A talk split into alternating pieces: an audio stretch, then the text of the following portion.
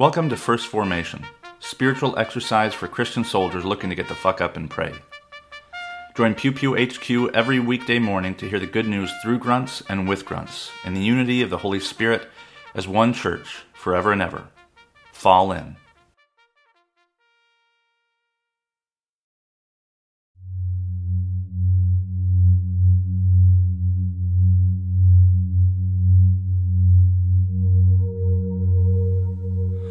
Psalm 72 Give the king your justice, O God, and your righteousness to a king's son. May he judge your people with righteousness and your poor with justice. May the mountains yield prosperity for the people, and the hills in righteousness. May he defend the cause of the poor of the people, give deliverance to the needy, and crush the oppressor. May he live while the sun endures, and as long as the moon, throughout all generations. May he be like rain that falls on the mown grass, like showers that water the earth. In his days may righteousness flourish and peace abound until the moon is no more. May he have dominion, dominion over the sea and from the river to the ends of the earth. May his foes bow down before him and his enemies lick the dust. May the kings of Tarshish and of the isles render him tribute. May the kings of Sheba and Seba bring gifts. May all kings fall down before him all nations give him service. For he delivers the needy when they call, the poor and those who have no helper. He has pity on the weak and the needy, and saves the lives of the needy. From oppression and violence he redeems their life, and preciouses their blood in his sight. Long may he live. May gold of Sheba be given to him. May prayer be made for him continually, and blessings invoked for him all day long. May there be abundance of grain in the land. May it wave on the tops of the mountains. May, it fruit, may its fruit be like Lebanon, and may people blossom in the cities like the grass of the field. May his name endure forever, his fame continue as long as the sun. May all the nations be blessed in him. May they pronounce him happy. Blessed be the Lord, the God of Israel, who alone does wondrous things. Blessed be his glorious name forever. May his glory fill the whole earth. Amen and Amen. The prayers of David, son of Jesse, are ended. Job chapter 42, verses 10 through 17. And the Lord restored the fortunes of Job when he had prayed for his friends. And the Lord gave Job twice as much as he had before. Then there came to him all his brothers and sisters and all who had known him before, and they ate bread with him in his house. They showed him sympathy and comforted him all, for all the evil that the Lord had brought upon him. And each of them gave him a piece of money and a gold ring. The Lord blessed the latter days of Job more than his beginning. And he had fourteen thousand sheep, six thousand camels, a thousand yoke of oxen, and a thousand donkeys. He also had seven sons and three daughters. He named the first Jemima, the second Keziah, the third Keren Happuch. In all the land there were no women so beautiful as Job's daughters and their father gave them an inheritance along with their brothers. After this, Job lived 140 years and saw his children and his children's children, four generations. And Job died, old and full of days. The Gospel of Luke, chapter 8, verses 16 through 21. No one, after lighting a lamp, hides it under a jar or puts it under a bed, but puts it on a lampstand so that those who enter may see the light. For nothing is hidden that will not be disclosed, nor is anything secret that will not become known and come to light. Then pay attention to how you listen, for to those who have, more will be given, and from those who do not have, even what they seem to have will be taken away. Then his mother and brothers came to him, but they could not reach him because of the crowd. And he was told, Your mother and your brothers are standing outside wanting to see you. But he said to them, my mother and my brothers are those who hear the word of God and do it.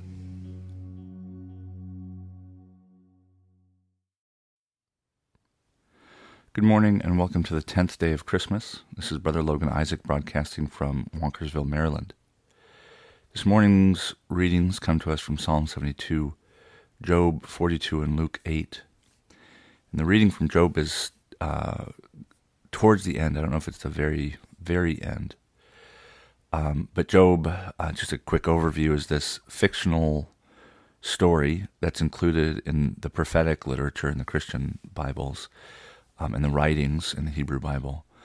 Um, and it's Job isn't necessarily a prophet, but he's a good man who um, God knows is good and Satan knows is good, and they play a little bet. And uh, they take everything from him, and God bets that Job will remain true to God, and Satan bets that Job only loves God because of what he has. And so um, they go through these you know, trials, or he goes through these trials, um, and then Job and his friends debate, and then finally um, it ends. And scholars believe that this ending, where the Lord restores the fortunes of Job, may have been an add-on, a, a cheap, you know, cherry on top of a shit sandwich, right, to make everybody feel better. Um, that it's this optimism that isn't really reflected in the earlier part of the book, and that that may be true, um, but it may also have been included. I mean, the original, you know, the ancient writers and authors probably didn't, you know, probably didn't hate the you know little cherry on top either, um, as cheap and um, not misleading, but it gives the impression that despite, you know, it's almost it almost undoes the entire book uh, because it its basic point is to be anti-prosperity gospel. Like, don't believe that what you have is a product of God's, you know, bestowal. There are bad people who accumulate and hoard um, and that doesn't mean that God loves them just because they have a lot of shit. Um, and so to put this at the end seems to just reaffirm the prosperity gospel mentality that, oh, you know, God really does love him because he got all this stuff back and got all these daughters are super hot and blah, blah, blah. And that, that could very well be um, that it, you know, kind of reaffirms the prosperity gospel. But it doesn't mean it's not true, I don't think. I think you can have that happy ending um, but I also think that the happy endings are the exception that prove the rule, um, and that we shouldn't expect them. Um, we shouldn't rule them out, but I don't think we should expect them. And that brings me to the gospel reading from Luke, which ends with this line that seems to, you know, from Jesus' mouth, that seems to undermine the central importance of, you know, blood family, or yeah, I'll say blood family. I was going to say the nuclear family, but that's kind of an invention. Anyway, um, he says, "My my mother and my brothers are those who hear the word of God and do it," and it implies, you know, he says um, in Matthew as well, you know, I've come to divide father from son, mother from daughter, right? And so these kinds of sayings imply that family is not that important to Jesus. And I don't think that's true. I think, I think at least with this gospel text, that I mean, he's clearly he's surrounded by a crowd. He's got a penchant for spouting off pithy little one-liners to kind of, you know, remind people, uh, you know, to focus on the correct things, right? So, I, it makes me think of this time I was on the phone with Home Depot. We'd ordered doors to replace the lead doors, and there's all kinds of. I was I'm pretty hyped up about it. We still have the doors. I'm pissed at Home Depot. I might have to take them to court. And one of the last conversations I had with them um, was when they told me they were canceling our project, and I said, you know, I'm, he he said something like, "I'm sorry, uh, that's all we could do." And knowing that I may have to take them to court, I said, I you know, I don't want to hear your apology. Um, it is not true that it's all you can do. You know, please put, place the orders for the doors, something like that. And I kept saying it because he kept saying like, "I'm sorry, we've decided to blah blah blah," and I'm thinking like, I'm not going to give anybody. I was recording the conversation. I'm sure they were too. I'm not going to give anybody who hears this any kind of entrance into thinking that I'm just giving up, that like it's okay, that oh you know you just apologize and blah blah blah. No, they knew that there was lead in the doors and they fucked up my order, and now I've got you know probably several months of these this lead still in my house with two minor children. Um, and so I kept saying that because it's important to insist on the truth, especially if you think a court is going to get involved. Um, and so I kept saying, you know, he had to figure out the right words to say because I wasn't going to hang up. And if he hung up on me, that increases the like, you know, the appearance of bad faith. So he had to figure out the right words to say before I would, you know, to kind of maneuver out of this phone call. And that's kind of the sense I get from Jesus. You know, he's surrounded by people, and family groups are really important. They have always been important. And I imagine that one of the things that he's that he addresses, you know, even here in this incident, you know, Luke doesn't record all of it; it's impossible. But he, I imagine him saying something about families, and as he's like ushered away, he said, "Your mothers and brothers are here. Aren't they important?" And I think it is important, but I think God is more important. Um, I think prosperity is important, but God is more important. And so as he's ushered off, he reminds them, look, I may love my my mother and my brothers, um, but all of you are my family. You know, God is more important. The, the beloved community, the body of Christ, is more important than bloodlines, um, because it's you know his mother and brothers loved him. His mother was the last one to see him on the cross. Um, his brother James the Just becomes the bishop of Jerusalem, like, and a follower. Um, and so it's it's not true that family is not important. It's not true that um, the prosper that prosperity is in and of itself bad. We can have our happy endings so long as we remember that those are not the greatest good.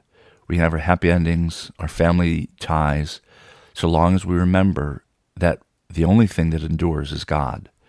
Um, and, you know, it may be difficult we may not always get them. We may not get prosperity. We may not get good relationships with our family. Um, we should, but when we expect them, that becomes a problem. When we expect things from God, when we expect things out of our lives, uh, that's when problems begin to arise.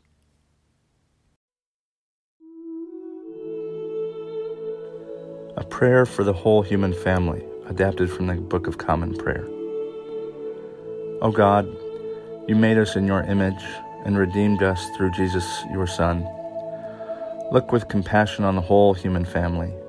Take away the arrogance and hatred which infect our hearts. Break down the walls that separate us. Unite us in bonds of love and work through our struggle and confusion to accomplish your purposes on earth, that in your good time all cultures and genders may serve you in harmony around your heavenly throne. Through Jesus Christ our Lord. Amen.